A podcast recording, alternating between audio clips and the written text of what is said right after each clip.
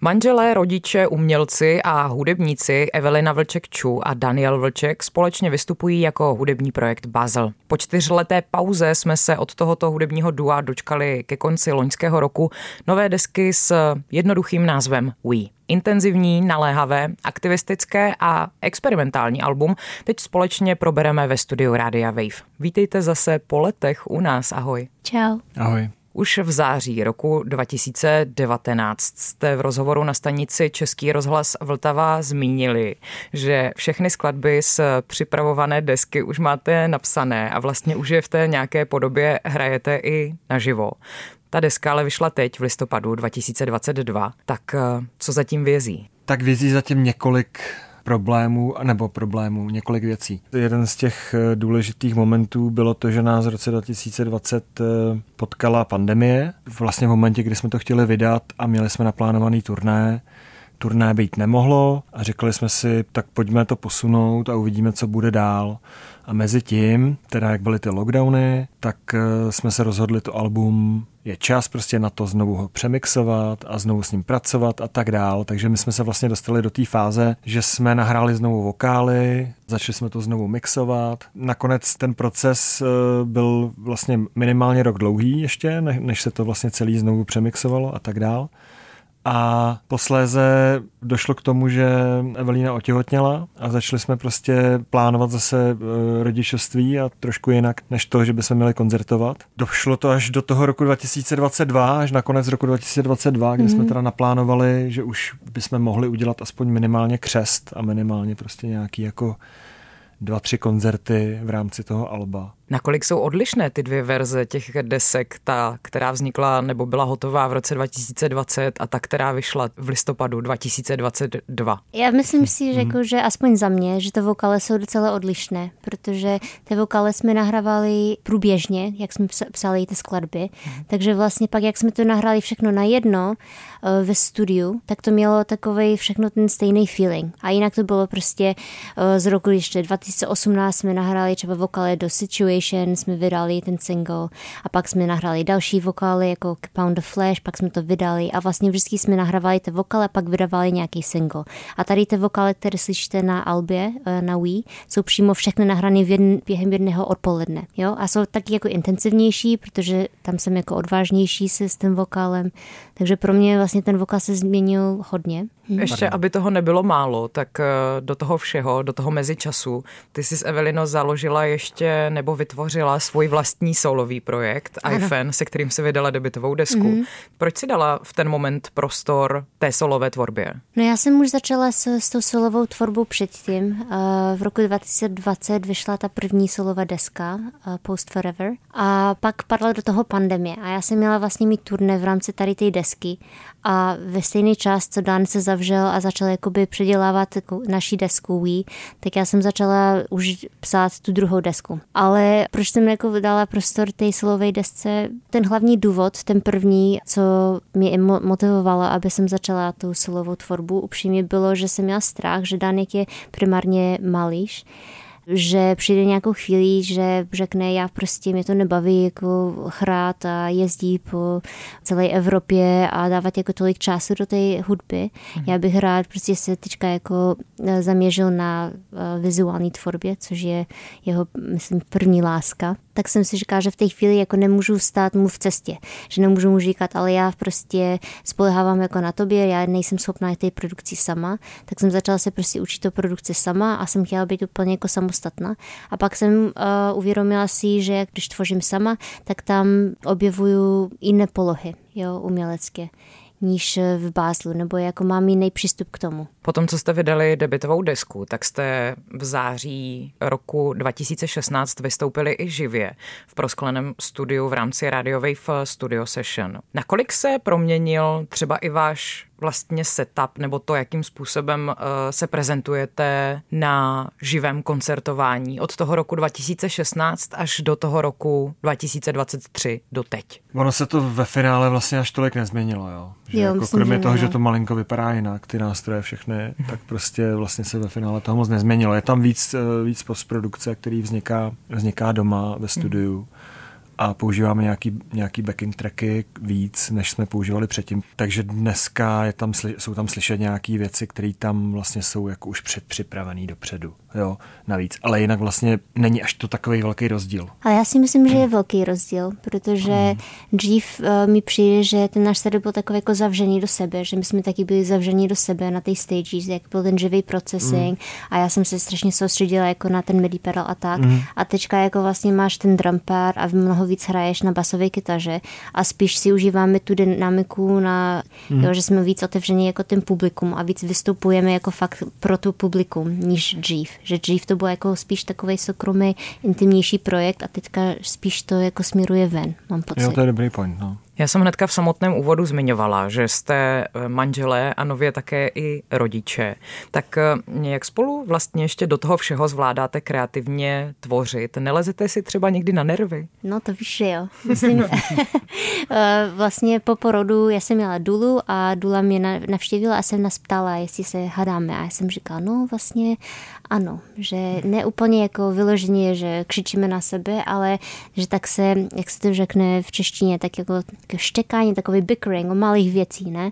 A ona říká, to je dobře, to je vlastně úplně normální. Ty lidi, kteří se nehadají, to je špatně, protože jako to znamená, že prostě vevnitř jako něco chníje. To je dobře, že se jako vlastně hadáte, protože je obrovská změna. A je to dobrý, že vlastně tam postávají nějaké konflikty a že to, dáváte to ven. Ale to hlavně je z toho, že my jsme jak jsme v oboje jako strašně dlouho na volné noze, my jsme zvyklí, že máme hodně času pro sebe, pro svoje vlastní tvorby i pro náš vztah a vlastně teďka ten čas tam není. Líla, jako naše dcera, ona potřebuje strašně moc pozornosti. A vlastně já jsem to nikdy nechápala, proč rodiče říkají, že nemají čas, protože já jsem si představovala, že vlastně to miminko spí a můžeš dělat, eh, co chceš ale vlastně to miminko spí, ale se budí, jo, třeba co 15 minut nebo co 20 minut a musíš jako jí zase zaspat. Ale my nemáme prostě fakt jako toho času, na které jsme se strašně zvykli. Tím víc, že jsme na té volné noze. A občas proto se trošku hadáme. No, ale o malých zase, věcí. Ale zase ten čas využíváš efektivněji, že to musíme plánovat a máme vlastně nějaký, nějakou časový úsek, kdy jako můžeme něco dělat. To je pravda. Tak se ho snažíme využít maximálně, že jo méně prokrastinovat, mm. když to stejně někdy nejde. Jo, ale já si přiznám, že vlastně od doby, co Lila se narodila, tak neděláme osobnou tvorbu, nebo já nedělám vlastně jako osobnou tvorbu, nepíšu svoje vlastní věci, jak jsem dělala předtím, spíš teďka dělám sound design pro ostatní lidi, anebo pro nějaké podcasty a tak dál. A občas někdo mě osloví a poprosí mě, aby jsem udělal nějaký track a pak to udělám, ale nedělám to, jak jsem dělala to dřív, že jsem si sedla do studia a jsem čerpala jako ze svojí, vlastní emoci a tak dál. Jako spíš mám tu kreativní tvorbu jako pro jiných, anebo takovou jako úkolovou, jo, že někdo potřebuje něco. Já se vrátím mm. teďka zpátky k té vaší desce.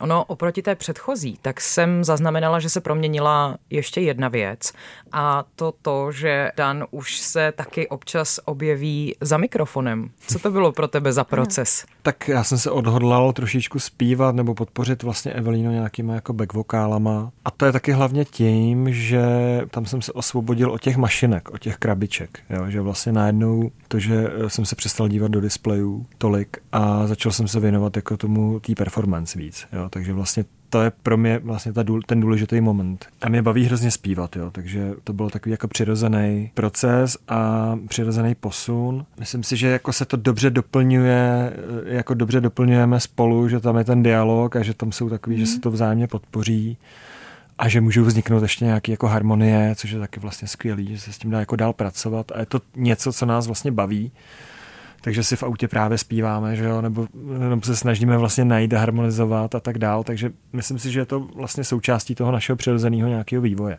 Album jí vyšlo taky na vinilu. Je pro mhm. vás ten fyzický nosič, ta fyzická podoba té desky důležitá? Myslím si, že ten vinyl je takový vítězný produkt pro nás. To je vlastně ten zlatý standard zvuku, dan hodně blízko ke vinilu.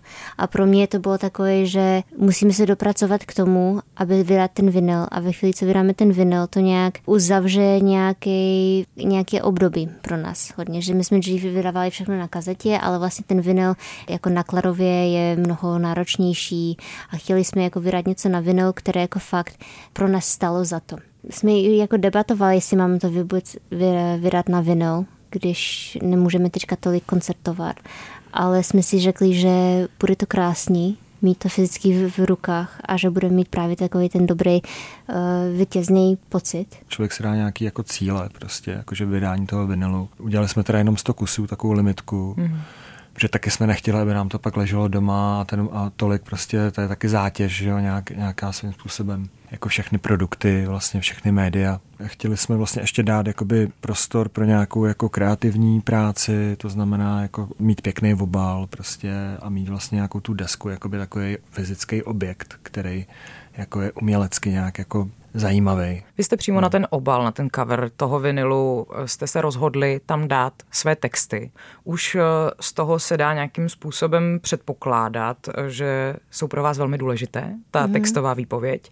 Já když tu desku poslouchám, tak slyším nějakou, asi bych řekla míru frustrace. Frustrace ze stavu naší planety, z klimatické krize, ze stavu společnosti, možná nastavených hodnot nějakých.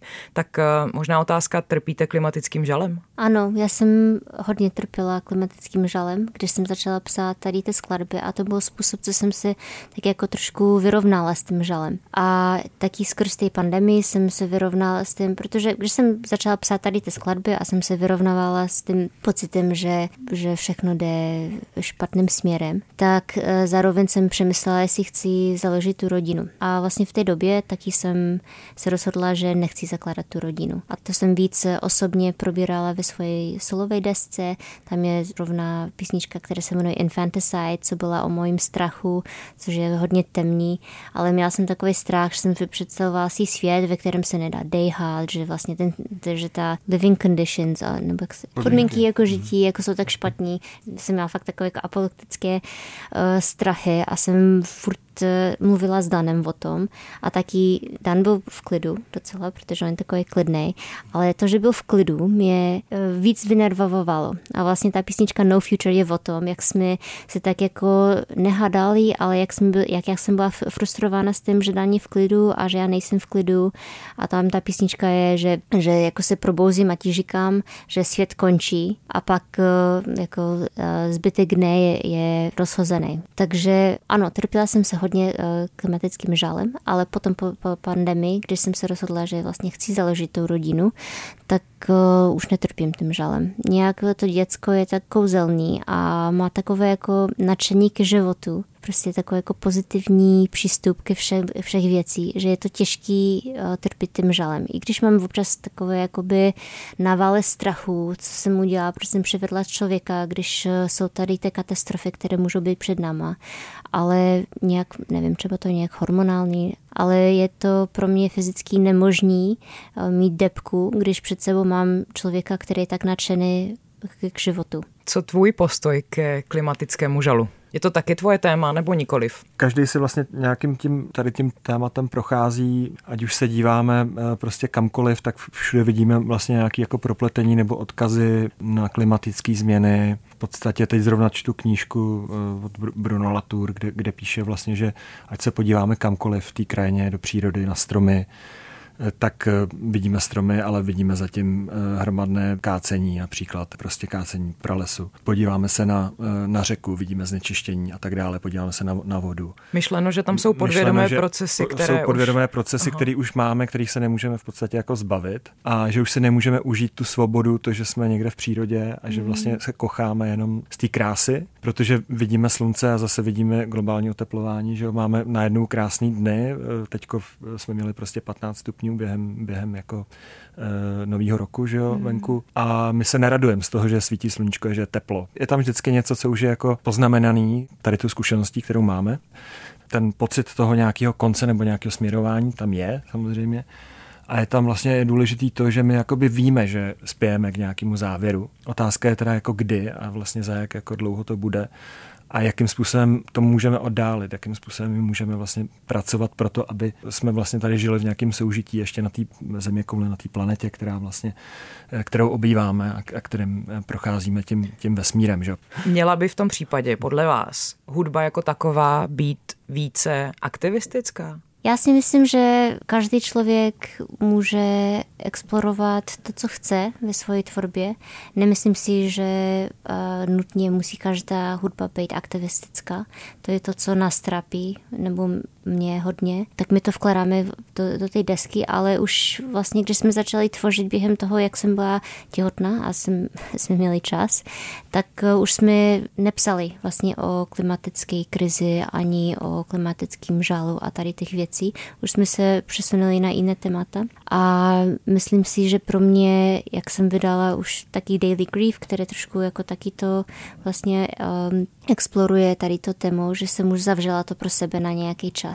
Ale budu o tom furt mluvit, to se nedá vlastně odložit. No jak já myslím, že hudba má, eh, má hodně vrstev nebo hodně možností, jako, jakým, směrem, jakým směrem jít. Jako jedna, jedna z těch samozřejmě může reflektovat nějakou, nějaký sociální problémy, jako uh, může reflektovat. Ale samozřejmě je tam ještě hm, hudba, kvůli který chodíme se například bavit, bavit do klubu, aby jsme se potkali s, s našimi kamarádama, nebo aby jsme se socializovali a aby jsme prožívali například nějaký jako společný, eh, společný trans, nebo dejme tomu něco takového, což je vlastně vlastně taky jako svým způsobem léčba nebo únik jako tady z toho světa, jo? nebo vlastně, že je důležitý právě prožívat i tyhle, ty, tyhle ty věci, ať už je to ta reflexe, anebo, nebo právě ten, uh, nebo ta terapie. Já když poslouchám vaši muziku a snažím se jí vlastně zařadit někam na poli české domácí tuzemské hudební scény, tak tou náladou, možná způsobem vyjádřením, tak mi v hlavě vyskočí jenom jedna jediná interpretka a to je Josefina Dusk. A ta navíc ještě vystupuje o dost podle mě kratší dobu než vy dva. Mm-hmm.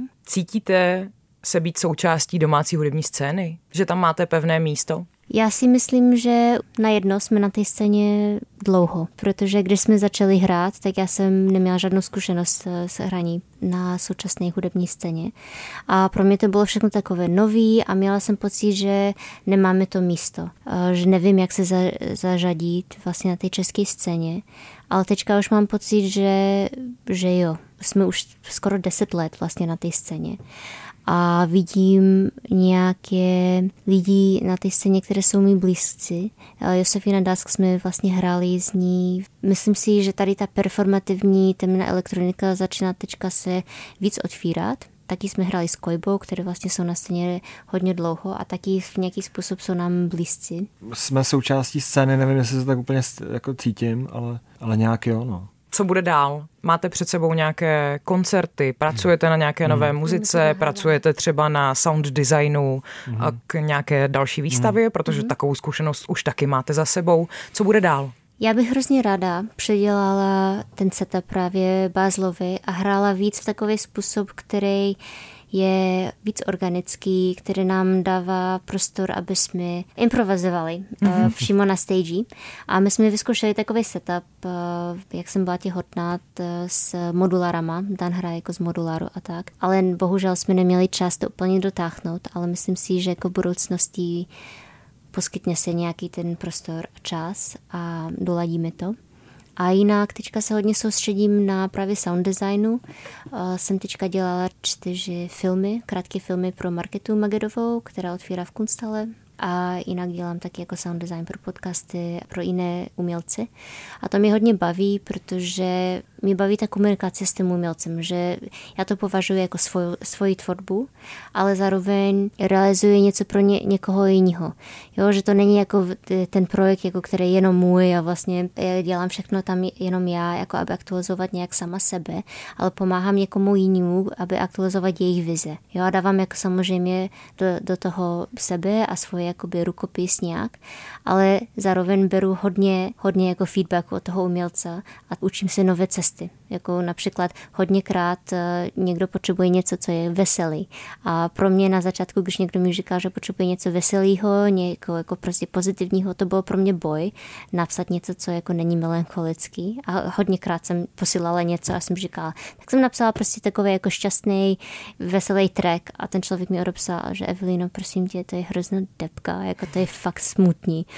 tak jsem prostě musela jít jako mimo sebe a mě to hodně baví budete mít uh, nějaký živý koncert? Kam si na vás můžeme zajít? Teďka aktuálně máme něco na podzim právě s Kojbou, ale ještě nejsem úplně jistá uh, tím datum. Rádi bychom zahrali na nějaký menším takovým utulným festivalu. My máme hrozně rádi nějaké ty menší festivaly jako Okolo les, anebo uh, Luhovaný Vincent. Jsme tam hráli asi před 6 nebo 7 let, nebo Povaleč. Takové jako by prostě fakt české uh, festivaly, to, to nás hodně baví. Ale nemáme nic naplánovaného, ale jsme otevření. Tak jakože Wink, wink. Držím palce, ať vyjde nějaký hezký booking na letošní léto. Evelina Vlček-Ču a Daniel Vlček z hudebního projektu Bazel byli mými dnešními hosty ve studiu Radia Wave. Díky za váš čas, za vaše slova, mějte se moc krásně. Děkujeme. Díky za pozvání. Od mikrofonu se loučí Martina Foldinová.